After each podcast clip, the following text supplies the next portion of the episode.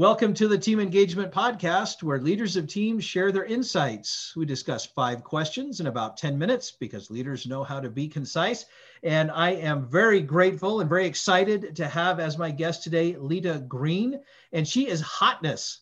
That's how we're introducing her. She is hotness. Leta, what would you like to tell the audience about what that means? Well, hotness is not just about how incredibly good looking I am, but it references the spark that we all have. Do we burn others or do we enlighten them?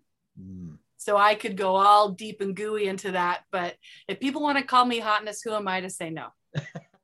I love it. Great.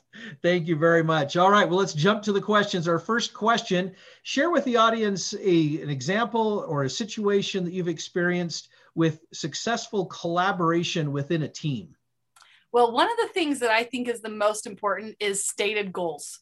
Mm. So if your team is, you know, in my case where I've led makeup teams, I work with a nonprofit, um, or a marriage or a family, is that you have a stated goal and where you're going. Because if you're all working and you're not working towards a direction, mm-hmm. then it's really easy to lose sight of what are we doing here because real success there's a lot of gritty work that has to happen. We always of course just focus on the shiny thing but really it takes a lot of work.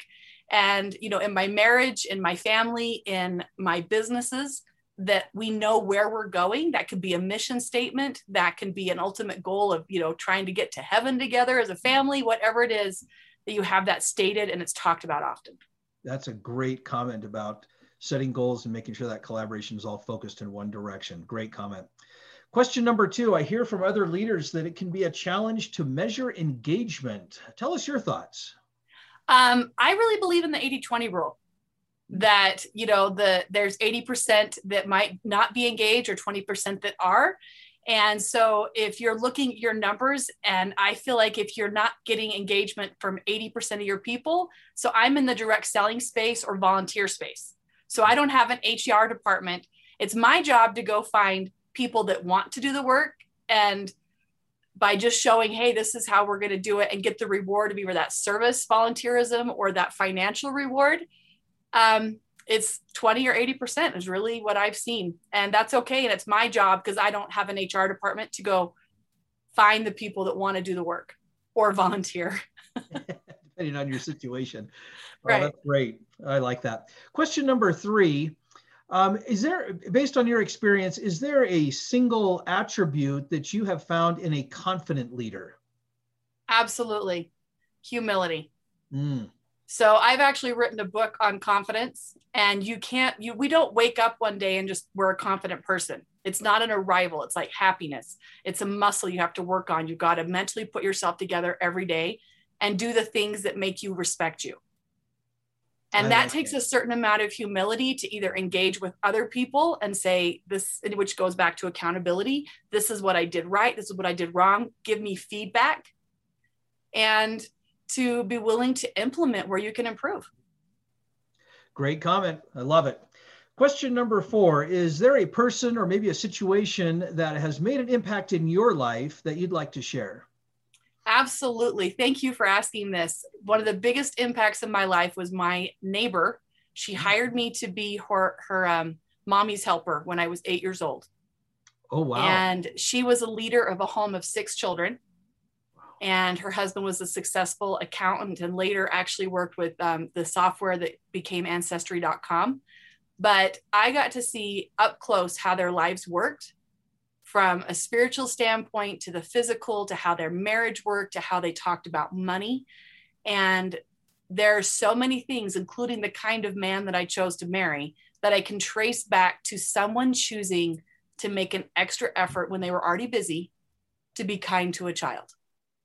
Wow that's a great story. Thank you for sharing that because that's one of my favorite questions, of course, because we get to hear some really inspiring stories about how people help each other in any setting. So that is great. Well, it, it probably helps to answer the, the last question that we talk about, which is your first job. Anything you'd like to add about your first job? That sounds like that was the, the experience for you. Actually, my first job was hauling um, tools underneath mobile homes.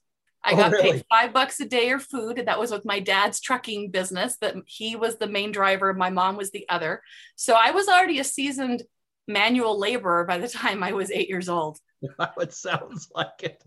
That is impressive. I, I think that you might set the record here for all the guests that I've had uh, for the youngest first job. So that's uh, that's well, good. Work. A funny thing was I remember sitting in the kitchen sink with my feet in the sink, doing dishes that were four times the size of my head. It wasn't until years later that I realized that's gross to do dishes with your feet in the dishwater. But I guess that's what happens when you leave a two and a half to three year old unsupervised. we learn as we go, right? right, exactly. oh, that's awesome. Leta, thank you so much for being on the podcast today. How can people find you? Um, so if you know how to spell my name, which is L E T A, and then green, like the color with an E on the end, so Leta Greene. Um, I have a website. I'm on social media. I'm mostly on Facebook because I'm old, right? 47, um, and of course Instagram and things. But I don't, I don't tweet. Okay, very good. So, yeah. Thank you. This is Sean Richards with the Team Engagement Podcast, where leaders of teams share their insights. For more ideas, go to teamengagementpodcast.com. Again, that's teamengagementpodcast.com. And we encourage you and invite you to subscribe to the podcast as well as to our YouTube channel. Thanks so much for joining us today and have a great day.